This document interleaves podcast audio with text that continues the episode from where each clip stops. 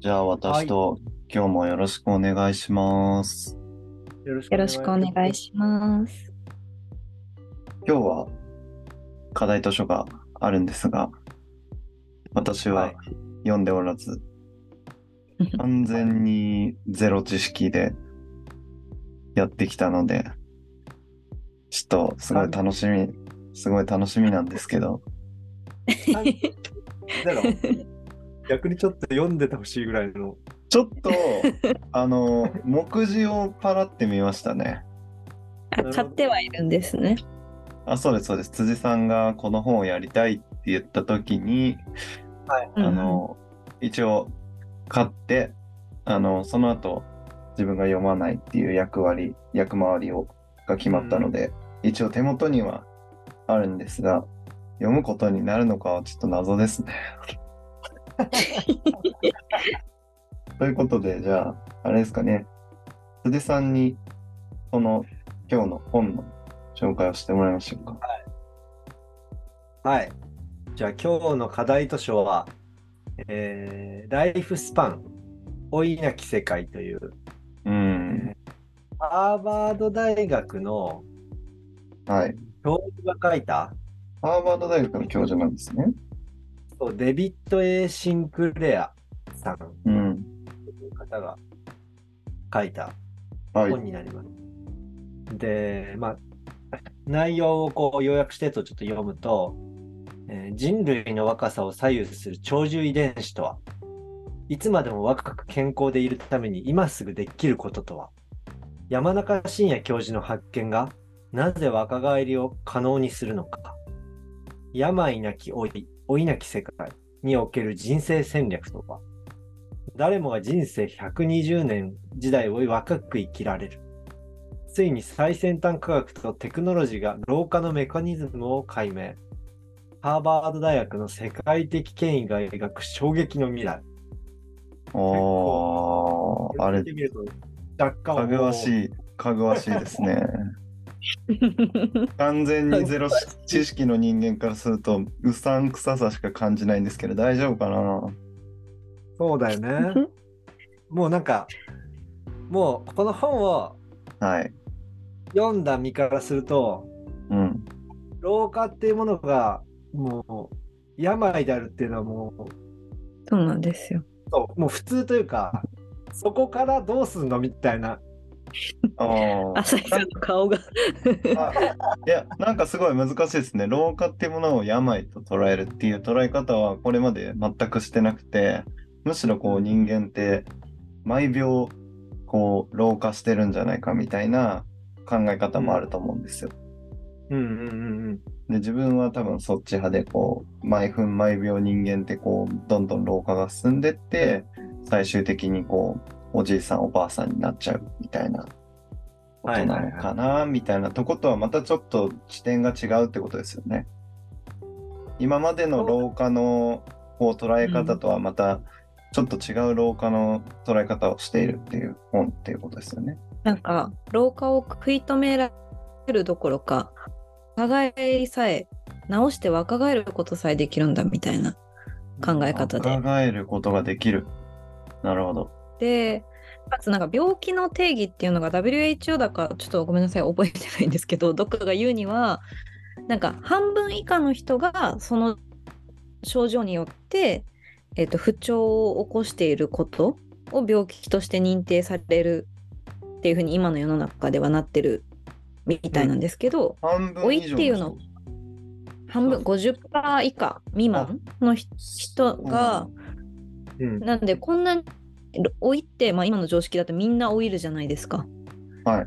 それはなんで病気って今の価値観で言うとそれが病じゃないっていうのは馬鹿げてるんじゃないかっていうだからなんかその病,、そのフレームは違う。病気の理屈から言っても、老化っていうのをこう、病とするっていうのが難しいっていう話の一つですね。そうですね。でもなんかそれ以外の要素はもう明らかに他の病気と違わないんじゃないかみたいな。でまあうんがんとかだって昔は治せないって思ってたしそんなのそういうもんだって思ってたけど老化も今後普通に治せるようになるうん。おお。っていう話。あれだよね。でこの大学の教授はこう DNA とかの研究をずっとしてて、うん。その中でこう、ロー DNA が、まあ、劣化していくみたいな、うん。まあ、それによってこうなんか細胞とかに影響して、えー老化が進んでいくっていうことが分かったらしいね。はいまあ。すっごいざっくり言うとね。え？もうはい。それって、赤ちゃんとかは老化してないっていうことですか？でまあ、生まれた瞬間から老化はしてるのよ。ですよね始まってる。そうですよね。うん。で、で、生まれた瞬間から病気にかかってると。でもそれは、あの、だ若いうちは問題ないのよ。その、劣化することによって、うん。あの、何が問題かっていうと、その DNA が劣化して細胞が、なんかこう、ゾンビ細胞みたいに言うんだけど、はいはい。細胞がそれ死んでいくことによったよって、その蓄積が、がんとか認知症とかアルツハイマーとか、そういうなんか現代の病を全て引き起こしてるんじゃないかっていううんうん。話をしてて、いや、引き起こしてるんじゃないかじゃなくて、もう引き起こしてるとよ。うん。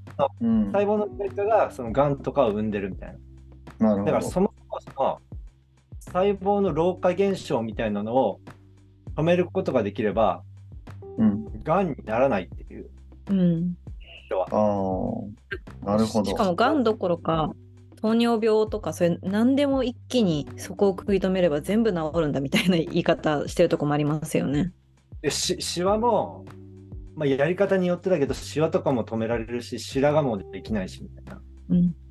なんかある程度の年齢だよね。しなんか多分し40代ぐらいからもう多分死ぬまですごいうまくいけば、このままの形になるんじゃないかっていう理論はあるみたい。え、じゃあ、今日をもってして、俺の老化も止まるっていうことですか？あでも今日から、あのその理屈のその技術が全て投入されればね。うん。うん。結構ハードルは高いけど、みたいな感じですね。ハードルはね、鬼高です。鬼高ですか？でも、自分でできることもあるんですよね。お金もかかる。今すぐ、今すぐできることと、こうちょっと医学的なことと、両軸で話が進みますよね。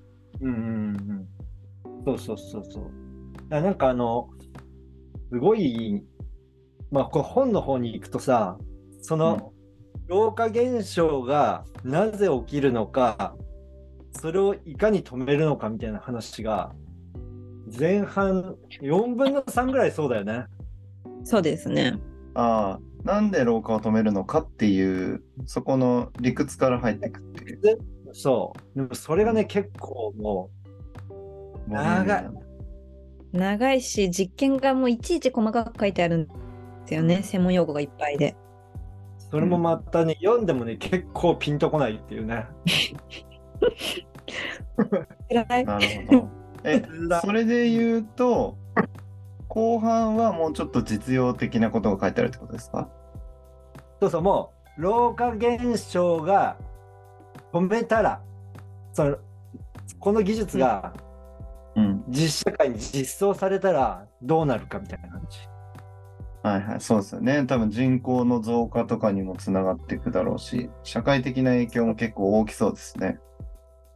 そうそうそうそう。でも、うーん、なんかよ読んだ感想どうでしょう、リタさんは。なんか、もう、自分ははい。結構こうなるんじゃないかなっていうのはちょっと思ったけどね。なんかす、うんまあ全くこうはならないと、ま、全く同じになるかは超ハードルが高いんだけど、なんか、その人口問題とか高齢化社会問題とか環境問題とかなんかあらゆるねハードルがあるのよ。いや、そうなんですよね。そうそうそうそう。ね、この全てをクリアして実装されるっていうのは相当時間かかるんじゃないかなと思うんだけど、うん。なんか、うん、SF の世界だよね。そうですね。なんか老いなき体を手に入れることっていうのが果たして一人の人間にとってもそうですし社会とか地球にとっていいことなのか悪いことなのかみたいな考えも結構その人は考えてていや、そうですよね。まさにそうです。そうなんです。うん。長生きするのが本当に幸せかっていう話ですよね。あそうです。で人類の人口は、まあ、今まで平均寿命は伸びてるらしいんですよ。うん。でも、えっと、最高年齢みたいのがあんまり上がってないんですって。ああ、じゃあ底上げされてるけど、みたいな感じなのか。あそうですね。し、あとまあ、やっぱ健康寿命みたいな問題もあったりとか、うん。あと、まあ、その定年してからがどんどん長くなるってことだと思うので、老後が。なんかその辺の、なんていうんですかね、今までも結構こううまくいってない部分とかがあったりするので、今後それがどんどんよりこう年齢がもっと上がっていく。で、そまあ、その一番トップも上がるだろうみたいな。最高年齢もきっと上がっていくだろうって書かれたときに、まあ人間はどう生きていくかみたいな話に言及しはてるん健康寿命も含め伸びていくですね。あ、そうです、そうです。うん。健康に。例えば、じゃあそうした時に、あの、ずっと働くのかとか、うん。100歳ぐらいまで働くのかってことですよねそそうなんですね。で、まあ、働かないとすると、経済がちょっと停滞するとか、うんお金使わない人が増えるってことだから、みたいな。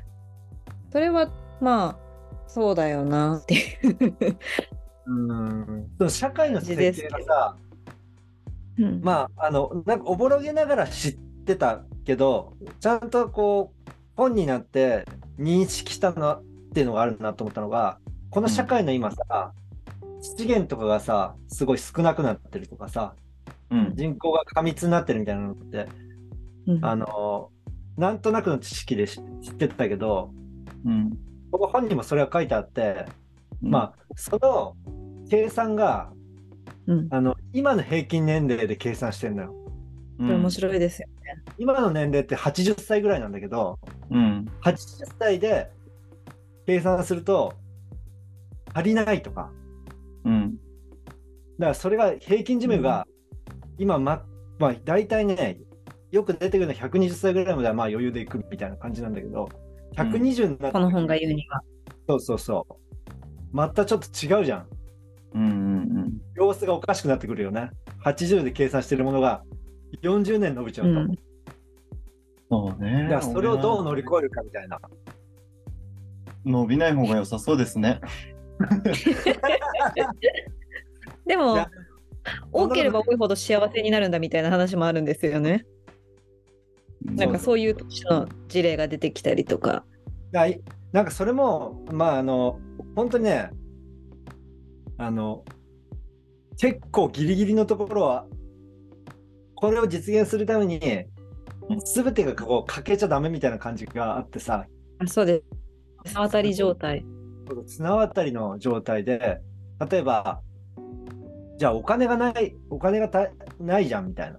そのうん120まで生きるために、うんどうしたらいいかっていうと、やっぱりこう、その時にがんとかにならないっていう、うんその体を手に、健康寿命を手に入れて、医療費、世界から医療費をこう、医療費がかかってる分をなくすっていうのが、一個こう、この人は主張してることなんだよね。ああちょ、ちょっと待ってくださいね。な、なんで、そもそも120歳まで生きなきゃいけないんです？い生きた方がいいっていう話なんですか？生きた方がいい。生きれちゃうっていう感じ？え？このままほっとくと？あの科学技術が、いやでもそもそもなんだけど、今のこの、あの、現代医療うん。で今80歳ぐらいでみんな生きるじゃん。はでも残り、大体もう60とかぐらいからみんな体がぶっ壊れるわけよ。がんとか。い。うん。で、もう10年とか20年とかこう病と戦いながらうん。人間はこう苦しんで死ななくてはいけないのかみたいななるほど。テーマがあるんですよ。うん。なんかあれですね、それはこの間の安楽死の話とかにもちょっとつながりそうな話ですけど、うん終わり良ければ全て良しの人生にするためのそう。一つの取り組みみたいな。話も出てくる。安楽死も認めた方がいいっていう主張をしてて、この人は。うんうんうん。だからこう、人間は生きていく中で、なんかこう、最善の死、どうやって死ぬのかっていうことをすごい考えなきゃいけないみたいなことを言ってて。なるほどね。でも、そたん難しいな。そこはなんか長さでもない気もするし。う。でも、それをこう、あの、老化っていうのを止めたら、長くなっちゃうっていうね。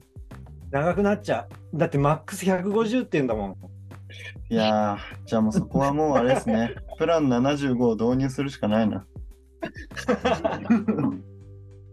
でも昔は40歳平均ぐらいだったんですよね。うん。うん。はるか昔といえば。そと今もうすでに倍になってるから、長いって80 1.5が。倍ぐらいになってもおかしい不思議はない。う。50歳でもあと2倍って2倍じゃないか。3倍ぐらい。長すぎるよ。うん。人間はね、さっさと60ぐらいで撤退した方がいいと思うんですけどね。すごい既存の価値観にまみれてるね。えなんかそやっぱそのまあ老化が止まるっていうのは多分この本読んだと、その理屈がすごいわかるのよ。うんうん。であのー YouTube のさあ、見ました？見た見た。YouTube 大学ってあの 中田敦彦さんの。あっちゃんもね、解説してるってリサさんが言ってましたね。い。やもうこんなにすごいわ書いかりやすてあってえ？圧縮度が。ああ、圧縮してましたね。だいぶギュッとされてる。超ギュッとされて、後半のことは一切触れてないぐらいなんじゃないかな。うん。ただ一番難しいとを一番ギュッとしてくれてる感じはあります。ああ、なんじゃあ、老老化の解き方みたいなところをうん。皆さんにお伝えしてる感じかな。だから多分多くの人はその社会学的なことよりもやっぱり老いない体を手に入れるっていうのがキャッチーだからそれのが YouTube としては適してるんでしょうね。うん不老不死みたいな話ですよね。そうですそうです。引きになるから。うんで一番簡単にできるのは多分食事を抑えるなんだよね。うん。ああ、それは量量を減らす。でうんあと植物性タンパク質を取る。動物性タンパク質はあまりやめるうんうんうんみたいな。そうそう。あとはなんかこう、薬とかもあったりうん。するんだけど、まあちょっと高かったりとか、ああ、それはどういう薬なんですか？あのね、若その老老化を止めるっていうのが、人間が持ってるあのなんかサバイバル回路みたいなのがあって、サバイバル回路。サバイバル回路ってこの本で読んでる、なんかこうシステムみたいなのがあるんだけど、うん。人間にこうスストレスがかかると、例えばそれあの空腹とか、うん。そういうのがかかると、あの救助体みたいなのが体から出て、うん。体にこう若返りの作用みたいな、老化が細胞をこう除去したりとか、なんかそういうのが働くんだ助けに行ってくれるんですよね。だからなんじゃあかこう、死なない程度のストレスを与えるっていうのがすごい大事だっていうことを言ってて、へーそれは空腹だったりはい、サウナだったり、ちょっと寒いところに、例えば冬場に冷水を浴びるとかも多分良かったりとか。ああ、じゃあ快適な環境にいすぎると、そのサバイバル回路が働かないんだ。そうそうそうそう。んなかその救助隊が出ると何でしたっけ？DNA の修復なんかが止まっちゃうんですよね。持ちそうそう。離れちゃううんんですよね。なんですごい決定的になんか例えばがんとか何か不調があるとそっちに行きっぱなしになっちゃって戻ってこなくなっちゃったりとか。うんでこう不調を持ち場を離れちゃうことによって本来のなんていうんですか生命活動を維持できなくなってっちゃったりするんですって。うんなんですけどちょっとサウナとかあの暑い寒いとかちょっと空腹とかまああの何でしたっけ予防接種ワクチンとかと一緒だと思うんですけどちょっとこう行ったり来たりみたいなトレーニングをその救助隊がしてると適切に若返っていくって話ですよね。それが、まあ簡単にできる方法も、もっとなんかこう、あの、細胞をリプラグミンリプログラミングするとか、なんか結構いろんな方法があるのよ。ああ、じゃあ、それ今で言うと結構ちょっと前からサウナブームみたいなのがありますけど、あれでガンガンサウナ行ってる人たちはサバイバル回路が働きまくってるっていうことなんですかね。働きまくってます。うんじゃあ、長生きでも老いを食い止めてるんですか、サウナが一番なんか、サウナが一番ちょっと弱いみたいな、あの、証拠が弱いみたいな書いてありますよね。ああ多、少あるけど、みたいなるほど。救助隊の数が少ないのかな。な。うん。まあ、食、なんかでも食事にも、この人はうんなんか食事とかをすごい実践したりとか、なんかこの人の生活を見てると、みんなこの人の生活をするっていうのがベースになっちゃうときついんじゃないかなって思うんだけど。うん。この人が、この人が70ぐらいで死んだらどうするんですか？確かに。この人のお父さんがでもね、やってんだよね。もああ、そうなんだ。食いとも、食い止まってんのかな、老いが。う、超食い止まってる感じ。なんかでも結構いろいろ実験が出てくるんですけど、あれ、あらゆるこの人以外にも。なんか皆さん研究者の人が、遺伝子系研究者の人が自分の身をもって証明するような研究ばっかり取り組まれてる人の事例とかがいっぱい出てくるんですよね。うん、なんかく国としてはなんかあんまりこうアメリカとかは全然ねこれに予算を割いてくれないんだよね、まあ、理由は病気じゃないからなんだけど、うん。うんうん、なるほど。アルツハイマーとかがんとかそういう具体的な病名に対しては国は予算を割くんだけど、うんそういうこう老化ってまあさ本当冒頭に言ったように老化ってやっぱりこうみんな起きるもので自然なものでしょ？みたいな。うん。なんかもう、極端に言うと、それを止めるなんてちょっとおこがましいみたいなうん。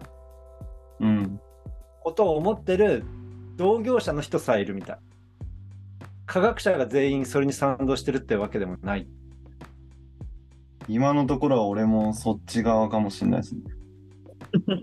おこがましさを感じるな。でも、それが、この人が言う、こう、老化ってそれって不自然じ、老化を止めるって不自然じゃないの？っていう話は、うん。この人が説明する、あの、いや、不自然じゃないよっていう説明は、結構納得いったんだけど、リサさん、どうでした？そうですね。うんうん。でも、なんか本感想として言うと、結構、なんでしょう、専門用語がめちゃめちゃ出てくるんですけど、その人が結構時系列的に書いてくれてて、あの、物語っぽくはあるんですよね。ちょっとドキュメントノンフィクションっぽいっていうか、うん。なんだろうな、専門用語は多いんですけど、共感はしやすいっていうか、いう感じの文章なんですよね。なんで、その人が言うことも、なるほどなって思うのと、あと結構、慎重に慎重に、これが全てではないみたいなことを言うんですよ。そうんの、健康になるっていう方法も実証されてないものが多いし、そういうこう食べ物をどうするとかも、みんながみんなこの生活をしなきゃいけないっていう、しなきゃいけないっていうか選択しなきゃいけないっていうわけじゃないしっていうふうに、こう割とこうあくまで一つの、うんと、視点として言っているだけであって、老化しないことが全ての正義だみたいな言い方ではないので、そういう社会もあるよなっていうぐらいで受け止められたって感じですかね、私は。うんうんうんうん。うん。本当にも、まちょっとただ、うんあ、。盲信する感じでもないんだけどさ、いや、こはい。すごい、この社会が絶対に来るみたいなのちょっとわかんないんだけど、なんか、うんあの最初にこの物語の要約みたいのを読んだけど、あそこまでいかがわしくはないんだよね。うん。あ、思います。来るかもっていう気はなんかします。ここまでじゃないにせよ。で、さっきの老化は不自然か自然かっていうと、もうす、あの、すべてのなんかこう医学の進歩っていうのはそういうところから始まってるみたいな話をするんだよね。そうですね。そうそう。い言ってることに説得力はある。人間にとっての自然って何なのみたいな。う。うんんうんじゃあなんかこう森とかでなんかこう文明によらずに生きて獣に食われろっていうのかみたいな極端に言うとね。じゃあ、うん。何が自然なのかっていう話になった時に、まあ、飛行機に乗るとかも車を運転するとかもなんかあらゆる文明機器っていうのはもう自然か不自然かで言ったら不自然じゃんって。うん。うん。不自然ですね。うん、だからそういう意味で言うと今老化は病であって治るっていうことも通り過ぎてしまえばうん。今の自然になるっていうかあまりにもこう社会が反転す大きく動きすぎてちょっと認識がこうできないっていう状態なのかなっていう。めちゃくちゃ危険な思想に聞こえるんですけど、大丈夫なのかもうどうなんだろう？そんなに危険なのかな？なんかお読んでると思ったよりかぐわしくない感じありますよ。うん。売り文句がかぐわしいだけ。なんかあの前回？体はゆくか？前の回に言った、あれにすごい近いと思った。そのちょっと。なう。うんんいう最先端のもので人間はどう付き合っていくかみたいな。そうなった時にというか。うんうん。あれも俺はやめとけって思いタイプだから。でも同じことが起きてるよやっぱいりあまりにもこう最先端でうん。このハーバードの教授は社会に実装して誰でも受けられるサービスにしたいんだよね。うん、そうですね。でも貧富の差をすごい恐れてる。これの現象っていう老老化を止めるっていうのをができるっていうのをこう薬とかで簡単にできたら貧富の差がめっちゃ出ちゃうんじゃないかって。うん。うんこれってなんかあの DNA をいじるゲノム編集とかも結構関わってるのよ。うん。うん、だからデザイナーそうベイビーみ。たいなこともね、多分セットになっちゃうんだよね。うん。うん。だから、えー中国かなんかでさ、双子のデザイナーベビーが結構前にかな ?HIV をにかからない双子みたいなのを作ったのうん。うん。うん。うん。覚えてるかな？だなんか、ああいうことができるっていう。えがんにー、かからない子供を作るとか、なるほど。そう優勢何かこう生まれた瞬間に老化が起きないとか、何かができるみたいなことが実装できるっていううん社。会、もうすぐ来てるっていう。うんなんか私、はいあのそれで言うと人間の尊厳とか長く生きるってことはあんまりこうああそういうのもあるかもなーって受け入れられたんですけどその社会の仕組み地球環境みたいなところのずれていく感じっていうのは本当にうまく解決するのかなっていうのはちょっとわかんない本当だよね。思ったりはしないいや、俺が一番懸念してるのはそこなんですけど、地球資源みたいなところ？うん。でも健康寿命が伸びたら幸せにっていうのはある気はします。そういう生き方は。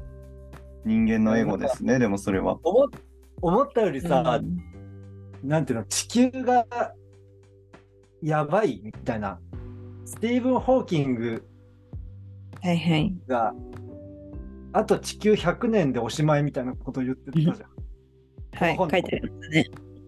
地球の資源はこう今のままやっていくとあと100年ぐらいしか持たないって言っててうん、だから人間が、に人間が減ればある程度の再生っていうか、回復はしていくとかもあると思うんですよね。なるほど。でも現状の社会でうん。あの医療費と100か年そう医療費とかがめちゃくちゃかかるっていうい現状の状態をただ引き伸ばすっていうのだけでもシンプルに地球破滅するっていう話じゃない？これこの人のハーバードのああ、じゃあもう現状以下にならないとダメだ、もそうそう。だからそれの一個こう、パラダイシムシフトとしての老化止めるっていうのは、起爆剤としてはあるのかもなって。うわ、逆な気がするな。逆？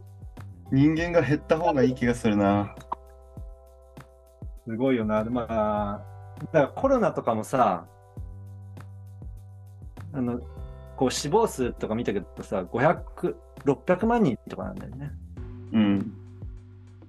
で、なんか地球が、地球の人口ってなんか、何人ぐらいが耐えうるかみたいな話もしててさ、人、あの、はいはいはい、寿命が伸びるともっと増えるじゃん。そうっすね。で、80億人なんだって。一番多い説が。マックスで。そうそう、80億人ぐらいがマックスって言ってる人、あの、なんか65パターンぐらいその、出してるって、ちょっとなんで65なのかよくわかんないんだけど、あ人口の数によって地球がどうなるかみたいなのをパターンで出してるってことですか？シミュレーションでは最も多かったのが80億人で、現在77億人っていう、え、最小のシミュレーションとか出てました？最初も出てたよね。でもちょっとね、その65パターンの中で、えでもその80は私も覚えてます。けど。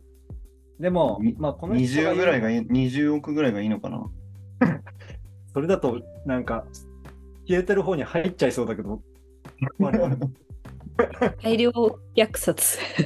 いや、だから人間のことを別に考えないならそっちの方がいいんじゃないっていう話にもなりかねないな。そうですよね。だから、うんうん、バランスがわか難しいですよね。いやーもうでもなんか、多分ビル・ゲイツとかも名前ちょこちょこ出てくるじゃん、この本。はい。多分なんかちょっとビル・ゲイツとかも、あのードキュメンタリーとか、ネットフリックスにあるから、なんかちょっと近いのよ。ややろうとしてる規模感とか、うん。自分がやることによってなんか人類を救うみたいなプロジェクトが何個もやってて、ビル・ゲイツも。うん。いや、でも、なんか、そういうこう、人間の技術によってうん。問題を解決できるって思ってるのよ、きっと。うん。そうですね。そう減らすとかじゃなくて、それはでも減らすっていう選択肢ができないからそっちをやるしかないっていう気もしますけど。でもなんかわかんない。国の指導者とかで、政治家とかで、いや、20億ぐらいに減らした方が良くないですかって言わ言えないよね。だからできないじゃないですか。実際みんななんか実はそう思ってるけどみたいなのはあるとは思うんですよね。うん。いや、でもそれは、で、なんか、この人、むずいんじゃない？息子も反対してる、反対っていうか、なんでお父さんはそんな研究してるのみたいな。あー息子は結構、グレタさんみたいなね。なんかこう、ちょっと懐疑的。お父さんおこがましいよみたいな。うん。なんか、まだ地球傷つけようってのみたいな。なるほど。長生きして地球をいじめようとしてるみたいなことを言われるちょっとか活動家っぽい感じなんですね、息子は。まあ、っていうか、こう、逆を言って、結構堅実派というか、すごいですね。だからその、でもどうなの？って思いますけどね。その地球のためにっていう方向で全然ベクトルが逆じゃないですか。取り組み方が。うん人間を減らすっていう考えと、人間をある意味増やすっていう考え。うんベクトルが全然逆だとそこの衝突はすごいことになるだろうなっていうのは容易に想像できるんですけど。まあでもね、そうかな。そんなに懐疑的かな。ちょっとまだでもなんかその人はもう息子にそう言われてほらしいみたいな。やっぱそういう一番近い人がそうやって言ってくれるところから未来っていうのは始まるんだみたいな感じで、むしろちゃんと答えられるように考えてみたいな。全然めげないから。その全然めげない。いいっすね、なんか本田圭さすが俺の息子みたいな。どんどん批判してくれみたいな。すごいと思うよ。なんかこう、あの、鉄の意志というか、全くぶれないんじゃないかな。うん相当、すあの、懐疑的であるっていうことはもう慣れてると思うね。うん。いやー、恐ろしさを感じてるんですけど、今大丈夫かな？ドン引きしてる顔しいやででも死ぬ前死ぬ時にやっぱ病気にかかったりとか、それはね、そうですね。だから、それによって、寿命が伸びるっていうのが問題なんだと思いますけどね。うんでもさ、今のまま単に時間が過ぎてくっていうのと一緒だよって言ってた。うん。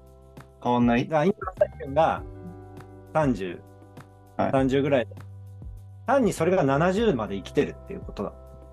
はいだったらよくない？え、どうどういうことですか？いいじゃん、今の状態がはい。ずっと続いていくっていう長く。だからなんかこう、オイルとかもうなくて、うん。オイルっていう概念そのものがないというか、あ、もうそうずっとそうそういや私と。それは多分ハッピーっていうのは想像できるんですよね。あの、うん120まで行っちゃうっていうのが問題な気がする。うんなんかそれで60ぐらいまでだったらいいじゃんって思うんですけど、うん、120か、みたいな。何が問題なんだろいや、そこはだから、俺はまだこの本読んでないんであれですけど、やっぱ地球環境的な問題はかなり大きくなっていくんじゃないかなとは思いますね。う。だからみんなで健康であれば、というか、多分普通の生活をしてて、がんにかかったりするっていう方が地球に良くないんだよね。なるあそうですね。医療費がめっちゃかかるとか、医療が環境に及ぼす影響っていうことですかね。まあこう金の問題、ものすごいもうあの国を圧迫してるから、医療費が、うん。うん。とか年金問題とか、うん。高齢者問題っていうのが、すべて一気に解決するっていうなるほど。やつです。すごいなんか性善説的な考えに基づかれてる気がするな。悪用されたら凄まじそうん。なるほど。いや、ちょっとまだまだ恐ろしさを拭いきれてないんですが、う。ちょっとでもなんかなんとなくこう概要というか、うんまあちょっと輪郭を把握してこれたので、ちょっと前編はこの辺にして、ちょっと後半、ちょっとさらにちょっと自分の人生に皆さん当てはめたりしながら、なんかっていう話も していけたらなと。はい。ありがとうございます。あありがとうございました。はーい。